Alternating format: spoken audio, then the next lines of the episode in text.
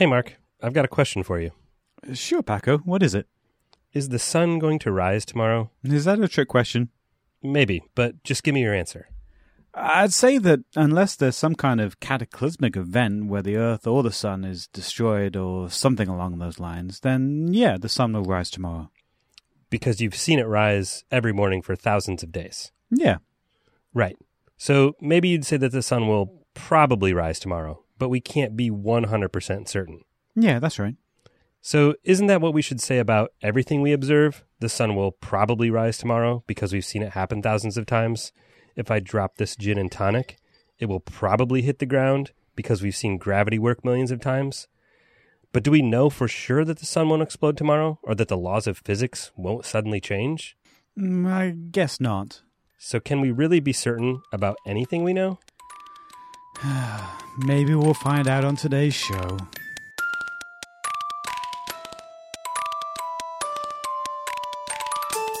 Hey everyone, welcome to You've Got It All Wrong, a philosophy podcast for handsome people like you. I'm Chad Allen. I'm America's sweetheart, Mark Sanders. And I'm Paco Allen.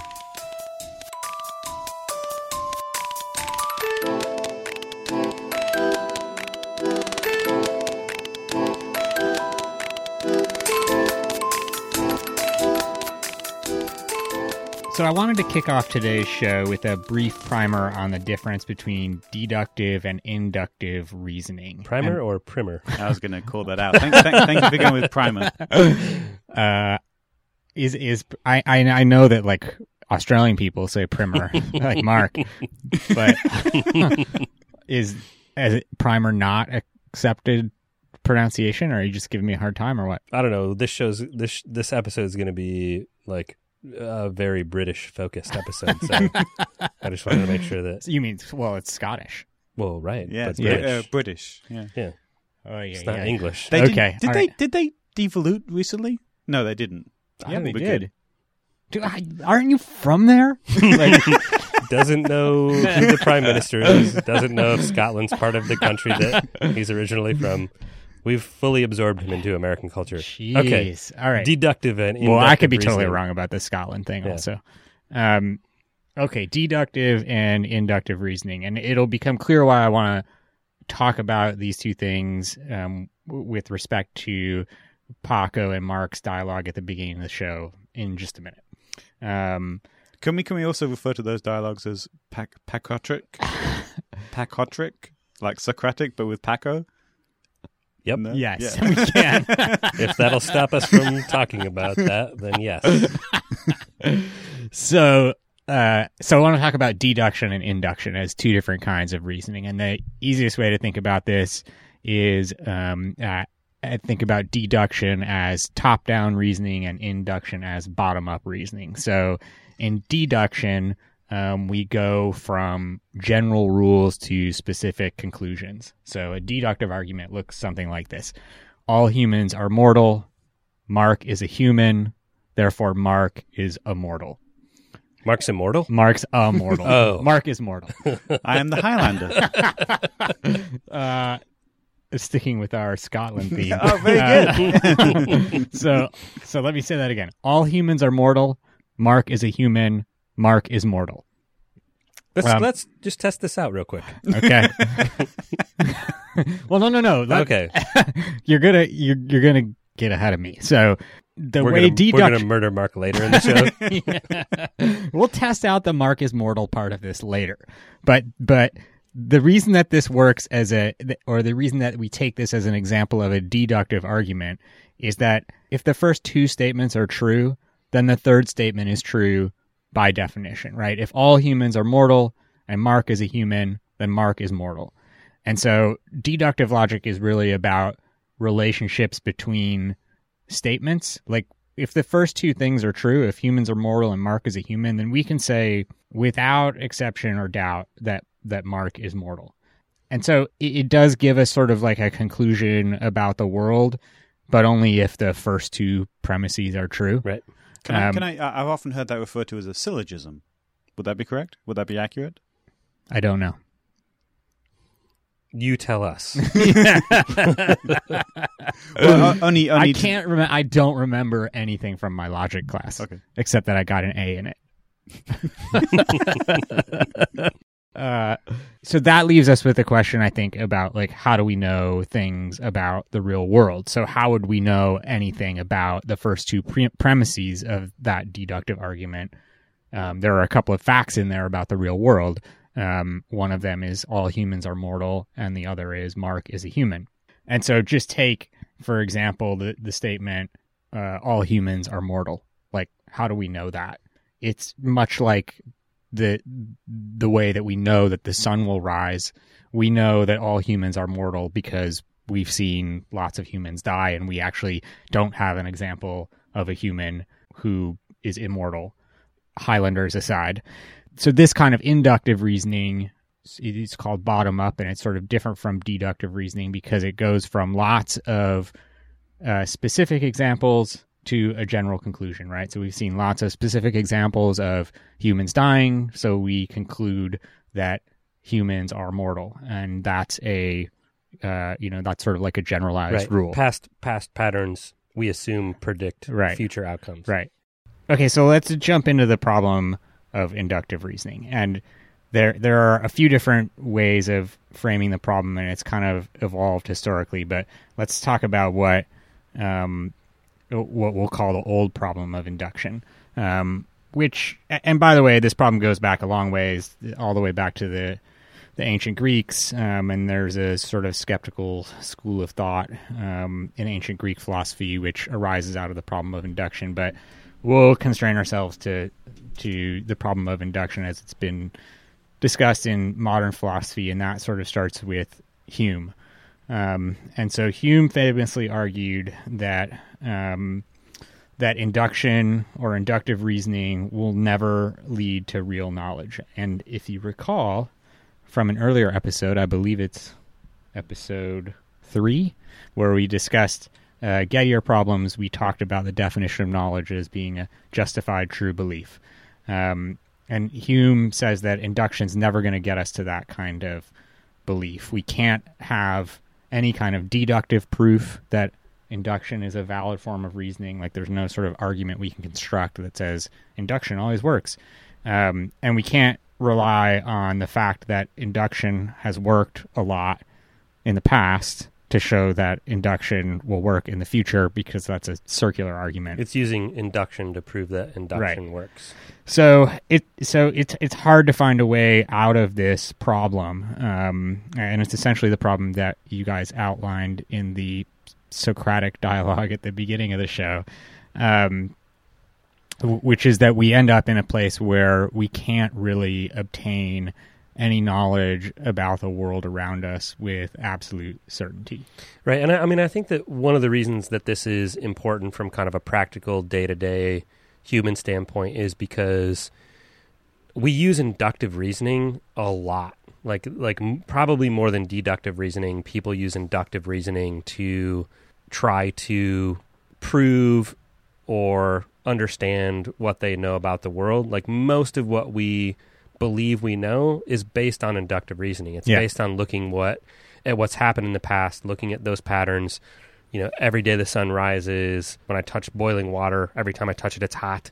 Yeah. You know, if you have kids and you look at how kids learn, it's, it's that kind of pattern. It's like doing something over and over, and eventually you learn that the result is always the same, and I'm either going to do that thing or not do that thing based on what the result is, right? So that's it's very much how we live our lives and how we believe that we acquire an understanding or a knowledge of how the world works. But when you look at how that type of um, analysis of information in order to understand if you know something actually works, it it seems pretty faulty. It seems like it's Right. not a guarantee that you actually know something, right? Mm. Right. And we used to think that all swans were white, for example. And if you'd ask someone, what color are swans, before we had discovered black swans, Yeah. everybody would have said, well, swans are white. Because all the swans we could Right. find were white. Um, and so, I mean, I don't want to go too far, like down the rabbit hole of philosophy of science, but even science, you know, is largely based on the practice of confirming um, or repeating previous experiments, right? And so, those experiments sort of build evidence for theories by confirming previous observations. Right, and and I think that we'll probably get into this maybe a little bit more uh, further on in the show, but I think one of the reasons why Hume was so concerned about this is because, you know, he was developing all his ideas about the world and his philosophical points of view, you know, right after the first kind of big wave of enlightenment in Europe, Yeah.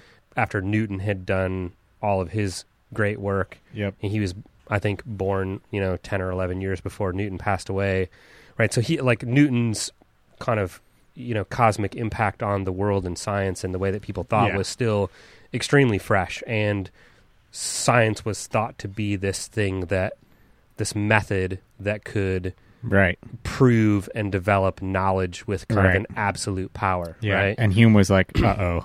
Right. But I think I think that most scientists today, when you talk to them about what the practice of science means and what the scientific method, how the scientific method operates, it's impacted by Hume's work, I think. But it's also it doesn't use induction in a way that has absolute proof of Right. knowledge. Right? Right. It's a much.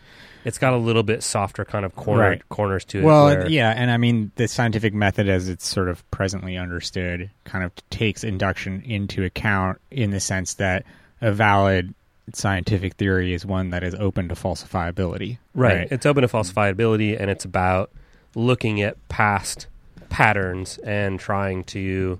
to confirm a re- hypothesis right. that may eventually be proven otherwise Right. by future Right. observations. And I Yeah. think that, that this this the modern view of science probably has a lot to do with Hume and, and those kind of who Yeah, followed in his right. footsteps, like the the holes that they poked in using induction as the kind of hundred percent proof that pure deduction can be used, Right. to uh, you know to find And, and and Hume's reputation um, uh, was, was very low after his death. They it was it was widely refuted, and it was only within the last 100, 150 years that he is really recognized for the insight that he did bring to the to the, the world of the philosophy. Like when after Newton died, we were living in a very mechanical, predictable, understandable, mathematically stable universe, and and Hume was saying like, you know, actually, I think things are a lot more complicated than they first appear, and everyone was like, uh, "Shut up, atheist." right. Um, Get, get back in that bog. yeah. Uh, so and now we we know with uh, with a lot more advancements in quantum science and so forth, we realize that there's a there's a greater need for a certain amount of rationality. Like he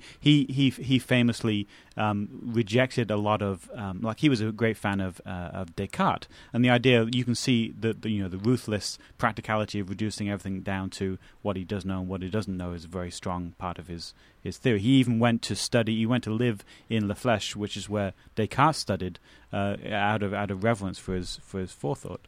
Um, it, it's uh, a lot of uh, philosophy at the time uh, would, from an axiomatic point of view, rely very heavily on well, we've just proved God, so that's good, and then now we can we can reduce everything else down to like blah, blah, blah, and God. That's your summary of Descartes' first Yeah. meditations. Yeah. yeah. Uh, I mean, I think Hume is a really, really interesting um, person, and uh, if a- any of these topics, because the, a a lot of it, kind of the first half of this is going to be very much about David Hume's um, perspective on induction, and, you know, and if if you think any of that's interesting, I think that the the backstory on the guy who came up with a lot with these ideas is is equally as interesting. Um, you know, because he, he did a lot more work uh, on trying to understand the human mind um, in the same way that Yeah. he tackled this problem. I- Like, I- it was- yeah, I'd also add that he wasn't even famous as a philosopher in his own lifetime. He was most famous for writing a multi-volume history of the British Isles. Which he was most people hated. yeah. no, no, no, no. Most people hated his philosophical work. Yeah. He was rich and famous because of his history work and had a lot of people like banging down his door to continue to write more volumes of it. And Well- his response was basically like, I'm too rich and lazy and fat Which is weird. So, yeah. to I mean, to finish this 12 you- you- You're saying a Scottish person is too fat? Yeah. Sorry, Scottish people. Was he? But was I? don't- I think he moved to Scotland. I No, don't think- he was Scottish. He was Was he? Um, yeah. He he moved he moved to France. He moved to Yeah. um, because he's basically like he was the second son of the family. He didn't have a, a very large allowance, and his money would go further in Europe than if he stayed in Scotland. Well, he also had a supposedly No, had a that- nervous breakdown before he moved to France. Yeah. yeah, the- kind of the- a quarter life crisis. yeah, Quarter I life mean, there are a crisis lot at the very age of, like, 20. conflicting. conflicting- yeah. Well, they He lived. died They at didn't live as long, 65. did they? He died at 65. Um, oh no, he- uh, 1711 to I can't remember. uh, Yeah, he wasn't that age. old. He died of some kind of weird He, stomach he cancer. died of stomach something. Yeah. cancer. I think he was only 50 actually. Um, He was young. I mean, he went to he went to college when he was like twelve or 10. something like that. Yeah, His 10. brother, his- was he went yeah. to. Uh, his brother was twelve Yeah. at the time. Yeah. and then moved back home. Like he, uh, he was like writing the work that he became famous for when he was in his like early twenties. Yeah, isn't it Yeah. crazy? He went to university, went to Edinburgh University, one of the greatest universities in Europe, at the age of 10, came back five years later and was like, yeah, I guess I learned some stuff. Not much. I Yeah. learned mean- more, more Greek and Latin, but yeah, so I just what? think it's a different time, right? Like when you're when people were smarter. Uh, no, I just think when you know, if if you were from an affluent family, like there wasn't, you know, like what what else are you gonna do other than like c- go to school really early and I don't know. I mean, his, apparently his brother just kind of like hung out and like managed the farm? family fortune. Yeah. Yeah. yeah. Because that's, that's the job of the first son to Right, stay home yeah. and, Right. and be rich. right? Uh, yeah, but I mean, like I don't I don't think it was it, I don't think it was uncommon for you know people to go off people of of wealth and opportunity to go off to university that young and speak five languages before they were 20 like it's just a different kids these days. Yeah, Yeah. la- language was a technology at the time. It's like, oh, you're going to learn to play a video game? Yeah, or ancient Greek, you know, whatever. all right Um, anyways okay on anyway track. so nonetheless right so so yeah uh, when we start to think about induction and inductive reasoning it becomes clear that we're not going to have absolute certainty about any of our observations of the world including our formulation of natural laws the laws of physics etc we're never going to have 100% certainty about those. Nonetheless it does seem like there are certain kinds of inductive statements like like the laws of physics and and the fact that the sun is going to rise tomorrow like those seem that seems like high quality inductive reasoning High cash value, to Yes. use the phrase Uh, from before. from a, yeah the the 20th century pragmatic phrase yeah um so Hume kind of lays out like the, what we call the old problem of induction, right? Which is that hey, we've got this problem that we're not going to know anything with 100% certainty. So let's like just take that as a given, but now we need to figure out why are some kinds of inductive reasoning better than other kinds of inductive reasoning? Right but was that really hume did, did hume pose that question or yeah, was he that, did. He or was that more of goodman's contribution to this puzzle I guess you could say that it's Goodman's contribution in terms of like talking about the old problem of induction versus the new problem, but Hume definitely does, and, and I guess part of this is just sort of like maybe partially due to Goodman's reading of Hume. But but one of the things that Hume does say is that that we tend to favor theories that have formed a habit in us to use his language. And so this is actually like an idea that Goodman tries to Nelson Goodman, who we'll talk about in a tries to make try- less try- uh, ambiguous yeah, he tries to rescue it essentially. So, so Hume did try to s- sort of save induction by saying that that we should favor those theories again. That we should favor those theories um, that have formed a habit in us. But most philosophers sort of read that as Hume just kind of describing why we favor certain theories and not why we should favor them. And so that's kind of what contemporary or 20th century Anglo-American analytic philosophy has focused on is this problem of separating good induction from bad induction Right. or if if induction isn't going to be a hundred percent guaranteed proof of knowledge, but it can still be a good predictor of a good predictor of things and a good kind of proxy for knowledge. Maybe like how, how do we know? How, how can we differentiate between when induction is leading us to a, a, Right. a good a good assumption about what's going to happen in the future, or a good assumption about how things wor- work versus the kind of infinite cases where Right. it can just like lead us astray. Right. So now we kind of get to what we'll call the new problem of induction, which is exactly to that point. How do we discriminate between good inductive reasoning and bad inductive reasoning? And this conversation really centers around Nelson Goodman, who was an American philosopher um, who lived from 1906 to 1998. He did most of his work in the 60s and 70s. And, Own weed. what? No, sorry, there's a I- In tribute to Jon Stewart's last day on the Daily Show, I thought I'd throw in a Jon Stewart Oh, right. reference. Half baked. Thanks. No, that was good. 60s and 70s, you know. Very, I very- Yeah. Also very topical. Okay. Thank you. Yeah. So he probably did do most of his work on the topic of induction. on weed, yes. Okay. Thank you. Uh, and so he, like, his work still remains kind, very much at the center of um, the contemporary debate about induction. And he sort of reframed Hume's question about how to distinguish between good induction and bad deduction and sort of kind of gave a more crisp answer to that than Hume's answer about habits and said that we should be trying to distinguish between law like generalizations and non law like generalizations. So, if you remember going back to our discussion about induction versus deduction at the top of the show, we talked about induction as, as making uh, generalizations from lots of specific observations, right? So, saying all swans are white from having seen lots of white swans, or saying that the sun is going to rise tomorrow as a result of having seen lots of sunrises. And so Goodman says that one way to think about law like generalizations is that they're capable of confirmation, while non law like generalizations are not capable of confirmation. Um, and he would furthermore say that law like generalizations are required for making predictions. And those are really the, the kinds of inductive conclusions that we want, are ones that allow us to make predictions. Like, so, you know, a- any like piece of quote unquote knowledge that you come to via induction that doesn't allow you to predict what's going to happen in the world is kind of like a useless piece of Right. Like you, you can't you can't prove there is no God because you can't prove a negative. right. yeah, I mean, I, you know, Nelson Goodman calls this the new riddle of induction, and I think the word riddle is like the key part of that description. You know, because I I think it is. He, he went to his grave not having found the answer to that riddle, and I don't think anybody else really has ever since. But it's, and I think it's for this reason because it's I think pretty easy to come up with examples of induction that seem law-like and it's pretty easy to come up with wild, kooky examples of induction that are not law like. But it's that middle ground where, you know, like all swans are white, you know, seemed like a really good law like piece of induction, right? And then it's just that one time where it's like, oh, hey, look, uh, we've never been to this region of Right.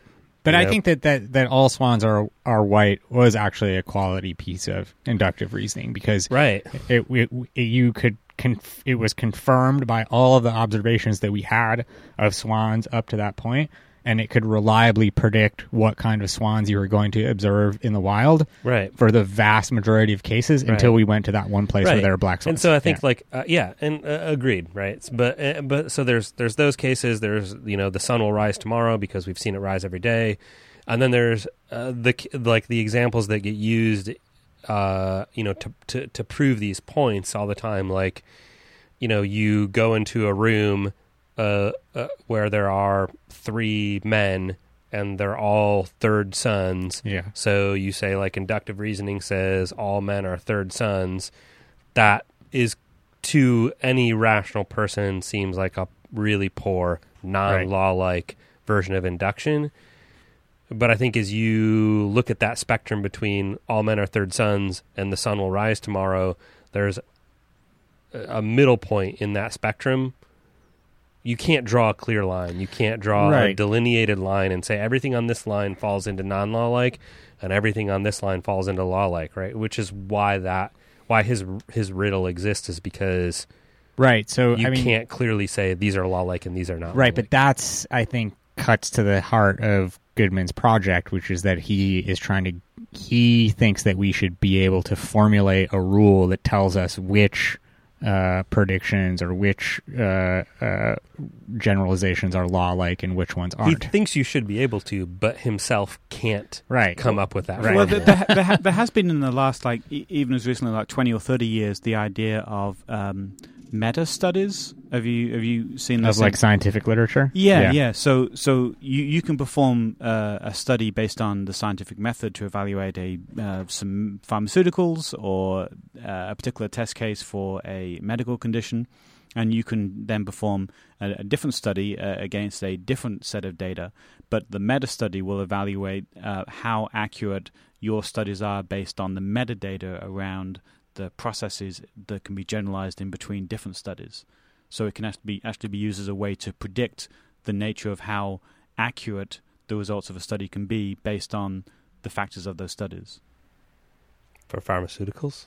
is, that where that, is that where that started?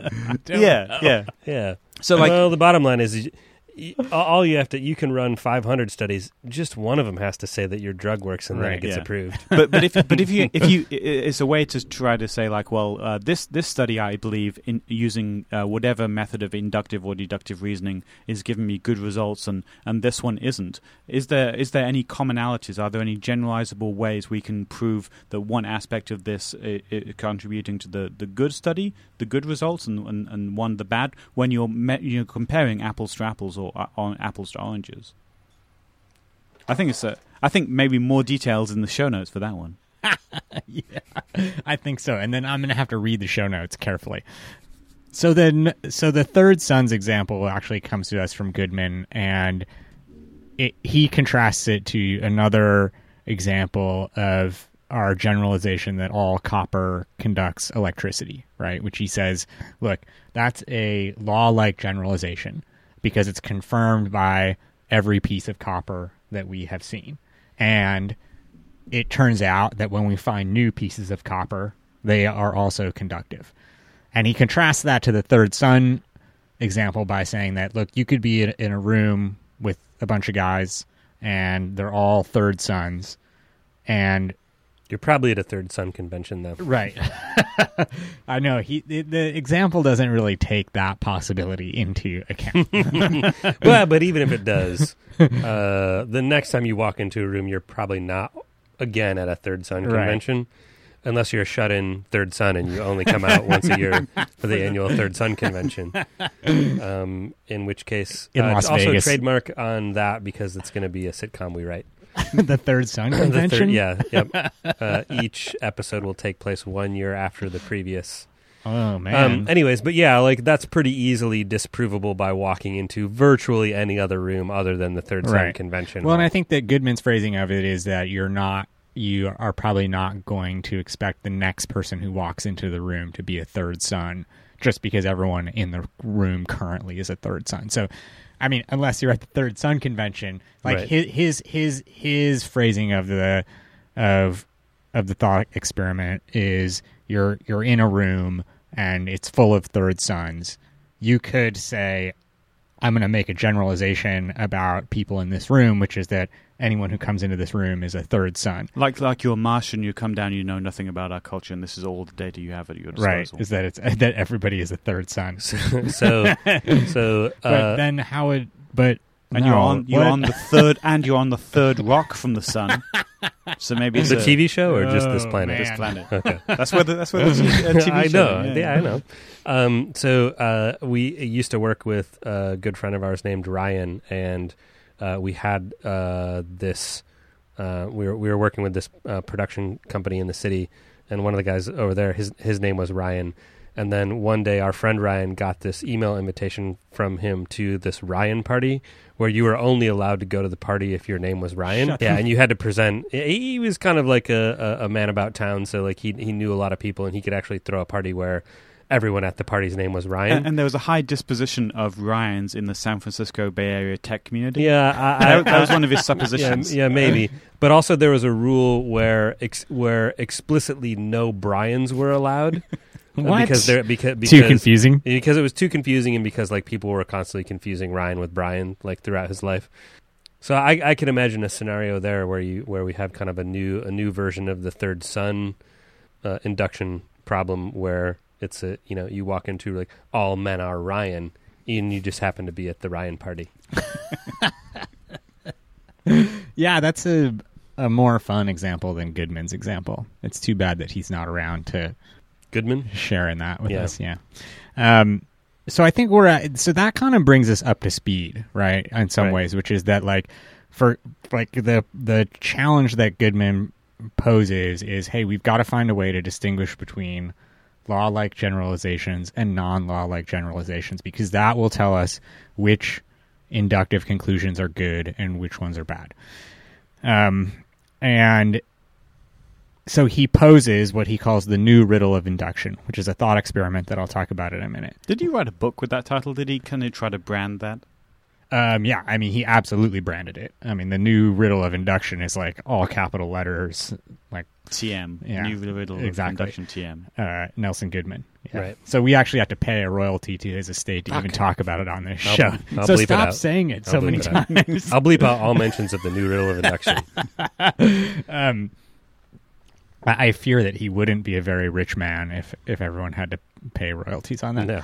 Uh, um, uh, not because it isn't uh, uh, well known within the philosophical community, but just because the number of academic philosophers is vanishingly small relative to the population as a whole. What if it starred teenage vampires? The new riddle of induction, Uh-huh. starring teenage vampires. The new riddle of induction, volume one, and it's about teenage vampires trying to figure out if This is your all, humans. this is are like your tasty. money making scheme for the Goodman family. Yeah, Yeah. yeah. I'm trying. Trying to help him out. Yeah, you turn this new riddle of induction thing into into a franchise. into a teen vampire franchise.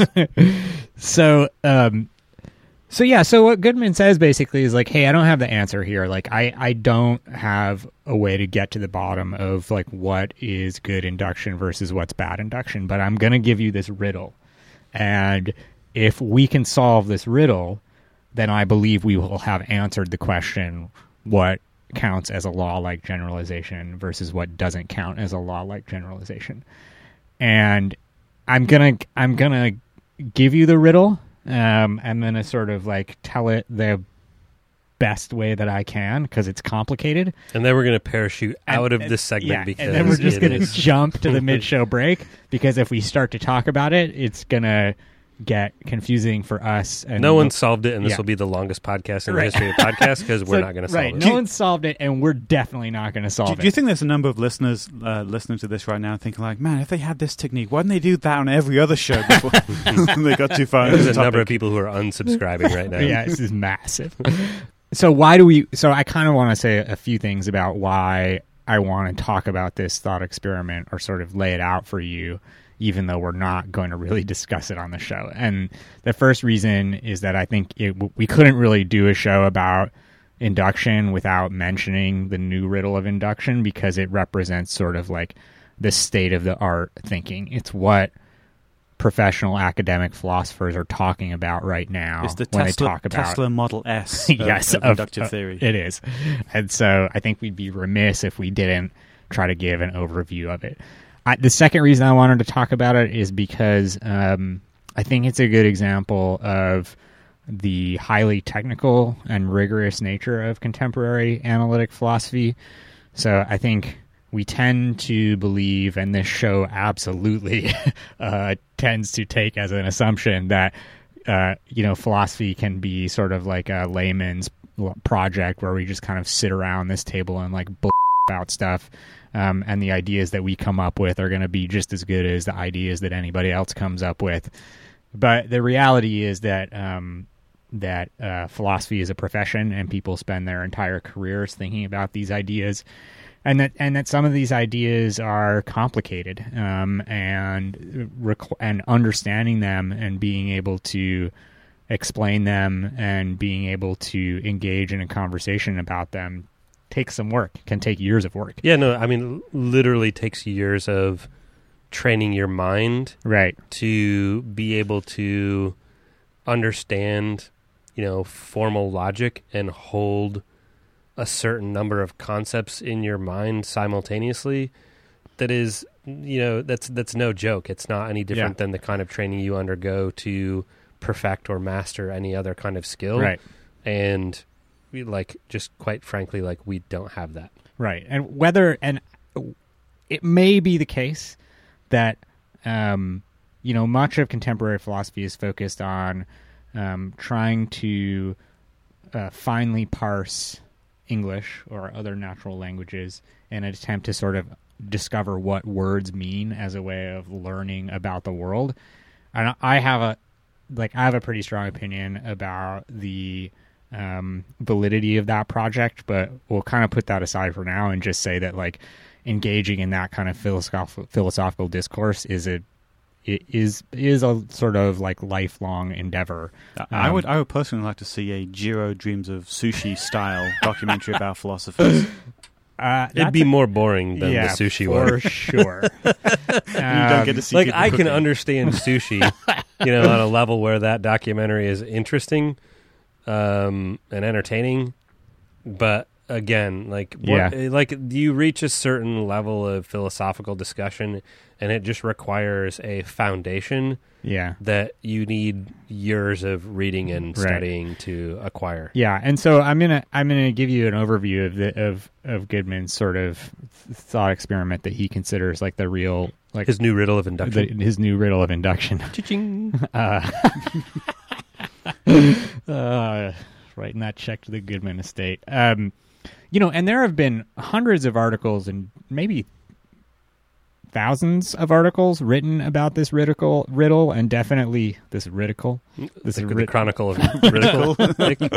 yes. uh, and and dozens of books. You know, so this is like a topic that is sort of it's going to sound really complicated when I say it. Uh, when I tell you the riddle, finally, after talking about it so much. And then you'll Google it and find. boatloads Yeah, of- so there are going to be lots of links in the in the show notes um, to to read more about this. Is there has, has anybody published a graphic novel on the subject? Would that be Uh, useful? no, uh, that's a great spin-off idea. Um, the new Riddler of just induction. Like, tell us the riddle. Okay, okay, okay, Just okay. tell us the riddle. Okay. So- Maybe we've heard it and we just haven't understood it. So, so remember that what Goodman wants is for us to figure out which generalizations are law-like. Part of what we need in order to do that is to look for predicates that are projectable. So, in the sentence, emeralds are green. Emeralds is the subject, and green is the predicate. And green is a projectable predicate in this example, uh, in the sense that we can use it to make law-like generalizations, such as all emeralds are green. So the in the riddle, he asks us to imagine a predicate called grue. And the definition of grue is things that are green that we've observed and things that are blue that we haven't observed before some fixed date like in the future like say January 1st, 2020. And so all our observations up until now support both the statement that emeralds are green and the statement that emeralds are grue. But now imagine another predicate called bleen. And the definition of bleen is things that are blue that we observe after January 1st, 2020, and things that we don't observe that are green after that date.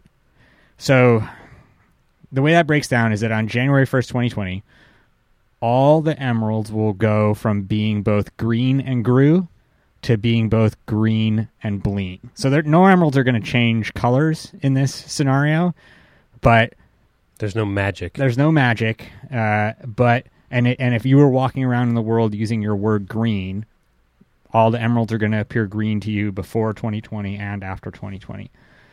So grue and but you've got this problem, which is that before that date, every observation you make is going to confirm the hypothesis that emeralds are grue and green. But after that date, all your observations are going to confirm the hypothesis that all emeralds are green and bleen. And so now you have you have a problem because you can't um, uh, you can't use grue and bleen uh, to make uh, that grue isn't projectable and bleen isn't projectable. You can't use those words to make law like predictions in the same way that you can use blue and green to make law like predictions. And so grue and bleen aren't like predicates that we have in the English language. They're sort of different kind of words than the words that we use, but Nelson's point is like, well, hey, we've given these words a precise definition, so they could easily be words Right. that show up in other natural Right. languages. New words appear in language all the time, and they're given new definitions. And these are two hypothetical words that I'm creating. Here's their definitions. Kind of Chomsky like. Right. Yeah, Yeah. and And, and and grue is is not a word that we can use to make a law like generalization, and green is a word that we can use to make a law like generalization. And so Goodman's new riddle of induction is: tell me what the difference between green and grue is. when all of I our will- observations support Right. both of them. Why is the word green different from the word grue? Like, expl- give me a way to differentiate between those two types of words, and you will now have given me a way to differentiate between law-like and non-law-like predictions. And then he promptly croaks Yeah. and doesn't answer that question for Right. us. Mid-show break.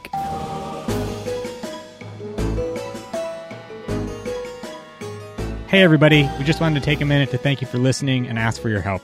If you like what you're hearing, do us a favor and head over to iTunes to give us a review. We don't care if you give us Groove stars or Bleen stars as long as you give us five stars. And while you're there, hit the subscribe button so you don't miss an episode. Ratings, reviews, and subscriptions are what really determine whether we get noticed and give us the best chance of making the show successful. We'd really appreciate the support. Now back to the show. Welcome back, Chad lovers. If you haven't had enough Chad, let's lead off with some uh, extracurricular Chadworth uh, value right here. Yeah. So, s- so second half of the show, we get into all the random stuff that we came across while we were researching today's topic. Yeah, and so if you weren't, if you're not already tired of hearing me talk about Gru, then I'm going to talk about. Despicable Me. You know, I didn't do any research on that because I got. or not Gru- the title char- well, the title character from Despicable Me is whether or not he's named after Nelson I didn't because I went after a different Grue. Okay. Ooh. Which Um, Grue?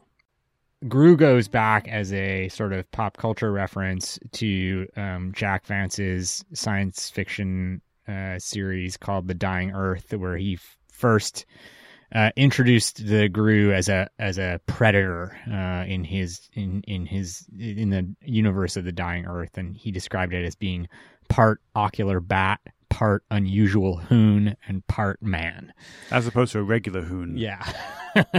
um, but I think that listeners of our show uh, may uh, recognize the, the phrase Grue and the monster Grue from the early video game uh, called Zork, uh, which was essentially a text based uh, choose your own adventure video game that came out of MIT in the mid 70s, and it was one of the first. Um, it was one of the first games to kind of find its way to um, The new home to- computer. to the new home computer. So exactly. I came across a little bit about this. MIT made this game.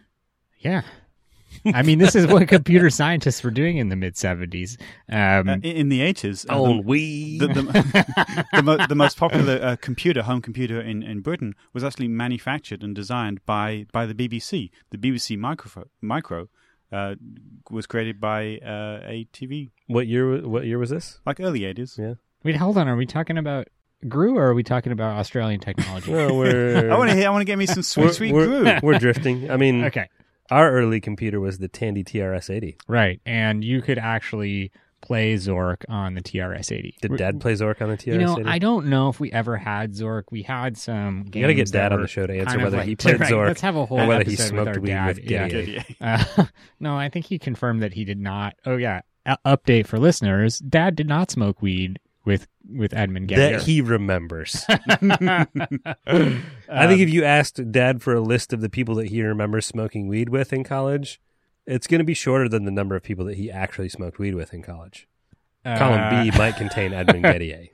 right. Um, Anyways, Zork. so Zork. So in the in the video game Zork, which is a, a text based sort of choose your own adventure game, uh, there's a monster called the Grue, um, and the Grue is first mentioned in the game, um, uh, along with the following description: It is pitch black. You are likely to be eaten by a Grue, and if you type "What is a Grue," you're told the Grue is a sinister, lurking presence in the dark places of the earth. Its favorite diet is adventurers, but its insatiable appetite is tempered by its fear of light. No Grue has ever been seen by the light of day, and few have survived its fearsome jaws to tell the tale. Nice. Yeah. Do you think that's like short for gruesome? Uh, yeah, it is short for gruesome. That's where the Jack Vance um, Hmm. sort of original reference that people think that's sort of like the The, derivation. the word grue in French means crane, the bird. I'm not sure if that has any. Thanks, Mark. Nope. Nope, nope. Random, random, random mark knowledge. And so yeah, and and and actually, But Um, it is so like apparently has no tie to the Grue and Bleen uh Nelson Yeah. Goodman reference, right? But but is coincidentally weird in that it remains in darkness and has never been seen in the same Mm. way that Grue and Bleen are these f- future states or future A descriptions of things face. that are, that are yet to be seen and in every single thought experiment exist at a place and time that no one has seen yet. Mm, that's nice. And maybe the people that have seen them have been devoured. yeah. So the, I mean, the two words have different etymology. Right, Like right, right. for for Vance and for Zork, it comes from gruesome, and and for Goodman, it's the mashup of of uh, green and blue. Right. So emeralds aren't Grue and they aren't Bleen. Mark, you've got something on emeralds. I do. Thanks for the transition, Paco. Thanks for the transition. Oh, do you guys you don't want to hear about how I'm playing Zork online right now? How, how are you doing? Where are you right now, Yeah. Zork? Have you opened the door? Uh, yeah, I'm um. What are you playing I'm right on? at the beginning. There's like an emulator, like a, cr- a, a web-based uh, version of the original game. This is how it starts. West of house, there is an open field west of a white house with a boarded front door. There is a small mailbox here. A rubber mat saying "Welcome to Zork" lies by the door. And then there's just a text prompt. I'm just trying to give people the experience of Zork if they right, haven't had it. right. What did you enter? Um, I think that first I entered. Um, Lift up corner of mat. Oh, I didn't. I opened the mailbox. I think Zork was also the first game in uh, this genre of games that allowed sure. you to type compound Hmm. like directions where like if you found a key and um, you also found a goblet and then you came across a treasure chest you could say put key and goblet in treasure chest Right. and in previous games i mean this is where the mit genius comes in in previous games you'd have to say put key in treasure chest enter put goblet in treasure chest Right. enter So um I looked under the mat. I typed look. oh you just did Oh, yeah? Look under what mat. happened what happened There is Key? nothing interesting god here. damn it there should be a key No, but if you let's see what happens if we open. We'll put the link to this in the show notes, guys, because I know you're dying to play it. Open mailbox. You open the mailbox, revealing a small leaflet. Mm. Can we just play Zork for the rest of the show? Read. Like those Leaflet? podcasts that just play uh, yeah, only like Dragons. Uh, welcome to Zork, says the leaflet.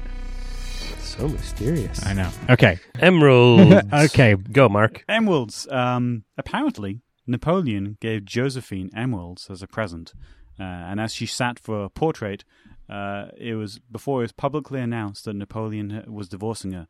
She asked for the artist uh, to quote paint me in emeralds. I want them to represent the underlying freshness of my grief, which is a a long uh, historical reference to the unluckiness of emeralds. Emeralds are unlucky. Yeah. Yeah, I didn't know that. Uh, uh, the, in China, Stop wearing this uh, emerald uh, in, in belt China- buckle. in China, the, the color of emeralds green is also associated with uh, with unluckiness. So a a, a, a cuckolded uh, Chinese gentleman uh, might say he is wearing a green hat when his wife or girlfriend cheats on him. Do you like my use of the word cuckolded? I do. Yes. I thought it was cuckolded. cuckolded. that's how we say it Not in in Canada. Australia. Yeah, that's what we, we say it in Canada differently. Okay, great. Uh, so I do, I do want to uh, touch on uh, some of the most famous uses of the terms induction uh, and deduction in popular culture, uh, and those belong to Sir Arthur Conan Doyle and his wonderful works, The Tales of Sherlock Holmes, where most people know the phrase deduction from. Um, and understandably, Conan Doyle, who was an author and wasn't a, a philosopher or a logician, didn't really get the idea of what deduction was, and most of uh, the the tricks, the uh, the the uh, what uh, Sherlock Holmes referred to as deduction. he wasn't a philosopher or a diligent researcher. yeah, he was. He was. He was. He wasn't even a, good writer in some respects. He, in, in terms of continuity, in one short story, uh, he he forgot that uh, uh, Doctor John Watson's first name was John and was and called him James through the entire story. yeah, which was turned out to be his middle name or some stuff like that, or did he later forget what what Holmes's first name was, and then like, there's a thing where he had to like make up like, oh well, that was his middle name, and his Yeah. wife was calling him by So, his so middle name. doc, Dr. John Watson's middle name uh, is Hamish, and uh, Hamish is a Scottish version of James. Therefore, it's like, oh no, she was uh, Yeah. calling him James Yeah. because that's an English version of his middle nice name. yeah. work. So Conan Doyle got deduction wrong. Yeah, he got deduction wrong. So Holmes would often say deduction would, would be the art of removing um, uh, any any uh, any fact, uh, and no matter how uh, unlikely, uh, whatever you're left with is the truth, no matter how improbable. Right. So the idea of removing things, but a, a lot of times the the in the stories when he um, uh, landed on particular pieces of evidence and then came up with a conclusion, it was uh, neither deductive or inductive, but uh, abductive. Uh, a, a, another type of reasoning, which is uh, where you Even tell. e- even more dodgy than induction, yeah. right? So- Is it just making shit up is abduction. Um, I mean, f- uh, Mark, you, you've I know you've you've read about this. I did a little bit of reading about it as well, but from from what I could tell, it's kind of like the example that's given for abduction is, uh, you look at a pool table and you see that the eight ball is moving towards a pocket. You didn't see what caused the eight ball to move, but through abduction, you remove all of the really unlikely things like God reached right. down through the ceiling and flicked it with his finger. Um, and you kind of assume the most likely inductive causes that might have made the eight ball move towards a pocket, like the cue ball hit it. Right. So it's kind of this like snap judgment, like you see something happening without seeing the cause, and you assu- you, you, your your your mind kind of intuitively eliminates all of the ridiculous things that have could have caused that, and narrows down the assumptions about the things that could have caused it into the most likely. So it's like it's even more loose than inductive reasoning. Like it's a it's and I think that the reason that this that that this um probably comes up in the reason that Holmes is using abductive reasoning so much is because he's trying to solve crimes where he's seeing the results of things, the results of crimes and murders and whatever, where he didn't see what caused them. Right. Right. So he's like jumping to these conclusions and in like a really interesting, like literary uh, you know, way. But It, wa- it was it was it was amazing um, and really groundbreaking when he did use this method of storytelling, this abductive reasoning style, because up till that date there were detective stories. He revolutionized the format because the uh, the big payoff previously was, uh, and the butler did it, and Right. somebody appears right at the last act to say like, oh, I did it for this reason. Right. But there was never a, a, an understandable cause. There was never the chance that somebody reading the story there was like could never the worked it out. detective work, right? Yeah, Right. you never never Yeah. showed never showed you're working. Yeah, I mean, I think there are a lot of things like there there there are things about um, Sherlock Holmes and uh, Conan Doyle's writing where either he got things wrong, like deductive reasoning, but then there are a lot of like weird things that get layered on top of that that we think about that are uh, intrinsically tied to Sherlock Holmes that that weren't even in Hmm. um, Sir Arthur Conan Doyle's writing, like the elementary "My dear Watson" phrase, like never occurs in any of his writing, right? Like that's the, kind the of first, something that the gets first time it appears is in a film um, made in 1929, so you know, 30 years after you know the time period, and it's used in you know apocryphally. He did use the word elementary once in the canon. There's 56 short stories and four novels. Um, uh, I've been rewatching the uh, Steven Moffat BBC series recently. The commentaries. Mark are is not looking at his notes right now. For Uh, listeners at It, home. it's, uh, for, from a, a philosophical point of view and from a logis- logician point of view, most of what Sherlock Holmes could be considered to be doing is interpolating. Um, and and some of the best uh, criticism. If you if you want to get a, a big Sherlock Holmes fan who was also a, a logical mathematician, statistician, and philosopher, I definitely recommend the work of Charles, my namesake Sanders P- uh, Peirce. Um, who who has a great um, study where he kind of takes apart a number of Sherlock Holmes's uh, abductive reasoning. There's a quote he starts a, a very famous paper with where uh, Sherlock Holmes uh, in the the the book uh, Sign of Four says, "Watson, I do not guess," and then. Uh, uh, Charles Sanders Peirce defines abductive reasoning to it's basically guessing. Yeah, yeah, kind of is. kind of is.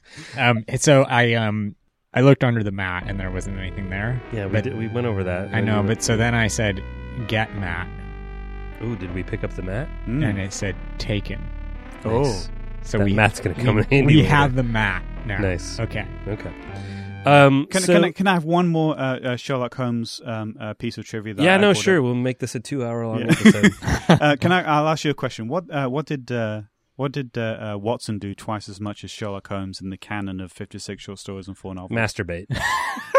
Very close. the answer is ejaculate. What? What? What? Oh, because that's like uh Yeah, yeah. there, you were, tell there, us. there were 23 ejaculations in total, um, 11 belonging to Watson. Um, uh, Holmes referring to Watson's ejaculations of wonder. Uh, And once, uh, on one occasion, Watson ejaculates from his very heart. um, well, that's a Yeah. neat trick. uh, there's actually a, a line. Uh, so uh, he sat as I dropped off to sleep, and uh, he sat with a sudden ejaculation, causing me to wake up. Um, so in these are cases. Yes, I would. We're gonna have to put a double explicit rating on this podcast. So now. ejaculation in, in this context is uh, exclaiming uh, as if from nowhere. Jeez, Um, okay. There's, there's one. Uh, there's one. Uh, Our uh, ratings have just skyrocketed with junior high school boys in a locker room Oh, it's about dumb Zork jokes. and ejaculating. Yeah. Hey. There, there was a character called Phelps who ejaculated three times during the story of the naval treaty. Uh, and, there This. was, What are you reading? What are you reading? and another character, um, the the husband of uh, Mark uh, is reading his notes. Yeah. I am reading. Uh, the the husband of uh, Mrs. St. Clair uh, uh, in one story ejaculated from a second floor window. All right. Okay, wait. So once again, does anyone have anything Yes. that's actually about the history of philosophy? I do for or- once. For once. Okay. So David Hume, who we kind of started this show off with his his work on kind of raising the problem of induction, he, he was part of uh, what is known as the Scottish Enlightenment, which is kind of a subset of the Age of Enlightenment, which is a period in European history where you know a lot of critical there's kind of an explosion of critical thinking and really interesting thinking and progress in in a number of areas from you know science philosophy chemistry astronomy agriculture poetry technology you know, c- civics politics and there's this weird pocket of it or this kind of you know when i when i when we started doing the research in this or if you come across um, the Scottish Enlightenment, it seems like kind of this anomalous pocket of world leading thinking that suddenly erupts in um, in Scotland, Yeah. kind of towards the second half of the Age of Enlightenment. You know, kind of towards the end of um, of Newton's life or his career. You know, so like the Age of Enlightenment is going on in in Western Europe primarily in the late 1600s, first half of the 1700s with Francis Bacon and Descartes and John Locke and Kant and Sir Isaac Newton. And then all of a sudden there's this kind of explosion of it in Scotland. And even the rest of Europe and even England and the rest of Britain are kind of looking at Scotland and saying, this is where all of the great thinking is happening now. And so I was just kind of curious, like, how, why did that happen and what was the Yeah. cause of this? Like, Scotland's not a huge place from a population standpoint. It's kind of remote, you know, in terms of its geography in Europe. Um, and there's this show that I think Chad, you and I, I, I know that I saw it um, growing up um, on public television, and I think uh, this is probably something you saw too. And Mark, we've talked about this show before. It's called Connections, and it's this Yeah. really interesting, interesting BBC show. Mark, what's the guy's name who hosts this? Do you remember? the- James. My, I was See to- show notes. Yeah. Anyways, See show sorry. notes, yeah. Um, it, it's a really interesting show that talks about the history of inventions and ideas and kind of travels back in time and talks about all the little things that happen in different places all over the world that You know, they might start with like the invention of um, the first cattle drawn plow and how that leads to the space shuttle. So I was kind of interesting interested to figure out like why what were the causes of the Scottish Enlightenment? Why did this kind of remote you know place in Europe become the center of yeah. all critical thinking and, and, and, this explosion of thought? Well, so it seems like the the, the really big the really big thing that happened was in um, 1707 Scotland united with England and became part of Great Britain under James I. Yeah, and what happened was all of the politicians and all of the royalty and all of the people who were like government bureaucrats moved from Scotland to London. And what happened was all of the philosophers and scientists and doctors and lawyers and all these people who were critical thinkers, who were really well educated, who were kind of the middle class before Scotland became part of Great Britain, suddenly became the leaders of Scotland. And so you had kind of this the you you had what was kind of the end of the first part of the enlightenment happening. You had you know the rise of all these great thinkers in Europe Sir Isaac Newton and all the people that, that we mentioned previously. Yeah.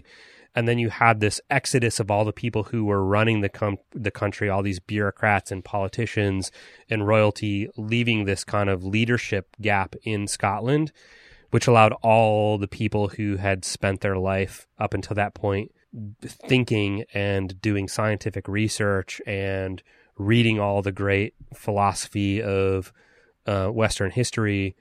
It, it left this leadership gap for those people to kind of rise up and take power and it let thinkers and scientists and philosophers lead the country. Right. Um, so it's kind of this weird, you know, like leadership vacuum. Um, and so happened. when they were leading the country, they were like, okay, new rule, everybody do philosophy? Well, right. no, but basically, like everybody do critical thinking right. and critical thinking. And this was kind of the twist of um, the Scottish Enlightenment that the uh, the Age of Enlightenment up to then didn't have was critical thinking with the explicit purpose of making the individual life better or making the group better. So instead of just like critical thinking to gain knowledge and a more true understanding of the world or the universe, gaining that knowledge with the purpose of making life better. Yeah, because the, the, the Enlightenment as we know it in, in England was led by the mecca of the Royal Society, which was a um, uh, uh, an organization created by the monarchy to help perpetuate a lot of the, the standards behind, you know, the aristocracy and the uh, the, the, the senior classes. Um, so the last thing I would say um, that's kind of related to the Scottish Enlightenment and David Hume, which is where we kind of started the show, was uh, one of my favorite quotes that I came across of David Hume's, which I think kind of embodies the spirit of this show, which is, quote, the truth springs from arguments amongst friends. Ah, that's, that's a good quote. I had another David Hume quote that I also thought was relevant to this show, which I'll dig up out of my Help notes. me out of this bug. Generally, my Scottish person accent. yeah, it's fucking terrible. but you know what's funny is do your Sean Connery impersonation. Junior. That's I can only say one word. you can't say you, you can, I am the last one. No. Can you can you say you're the man now, dog? I, I think you can say that, Mark. You also no, I can't. no, that was great. That was... It started off great. All right, David Hume quote number two. Generally speaking, the errors in religion are dangerous. Those in philosophy only ridiculous.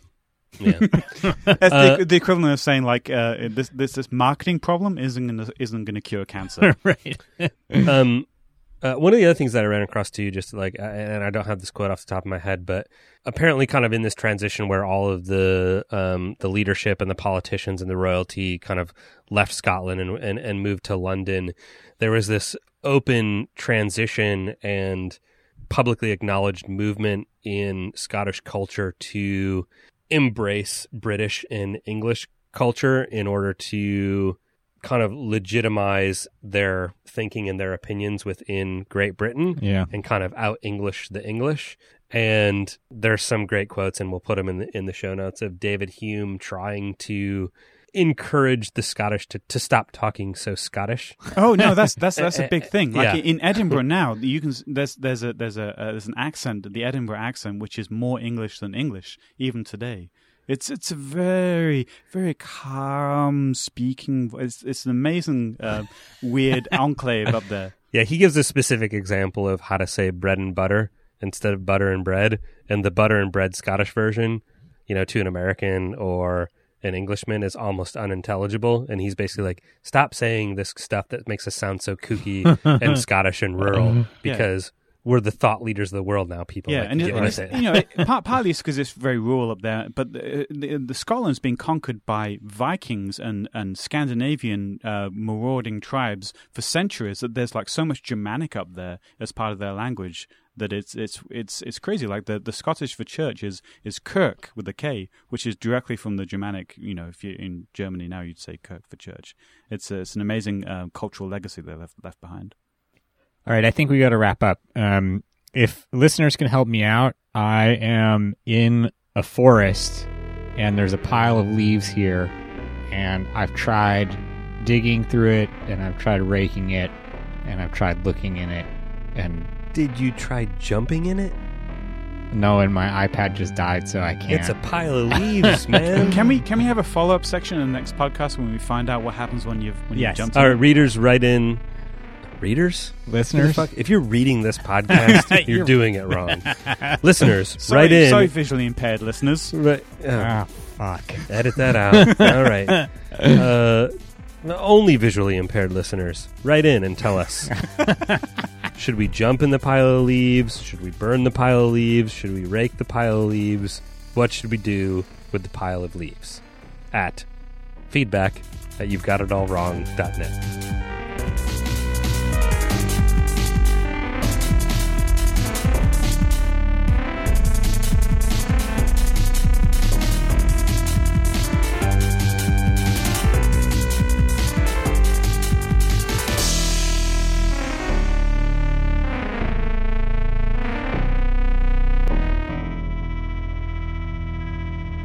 Like- Speaking of heads, I have to tell you some bad news. What? I broke the head off of this Ugnaught figure, That's not an Ugnaught, dude. That's Snaggletooth. Snaggletooth. You amateur on two levels. One, I'm more disappointed that you thought that was an Ugnaught Well, than still, that I can't see the head of it now. So Well, I know, but it looks nothing like an Ugnaught. you're right. It doesn't. I panicked. Ah, all right. Well, I mean, it's 30 years old or something like that at this point. Ugh. I mean, it, that might be yours. You might have just broke the Yeah. head off of your Snaggletooth. All right. What is that dope belt buckle he's got, by the way? It's like Flash Gordon.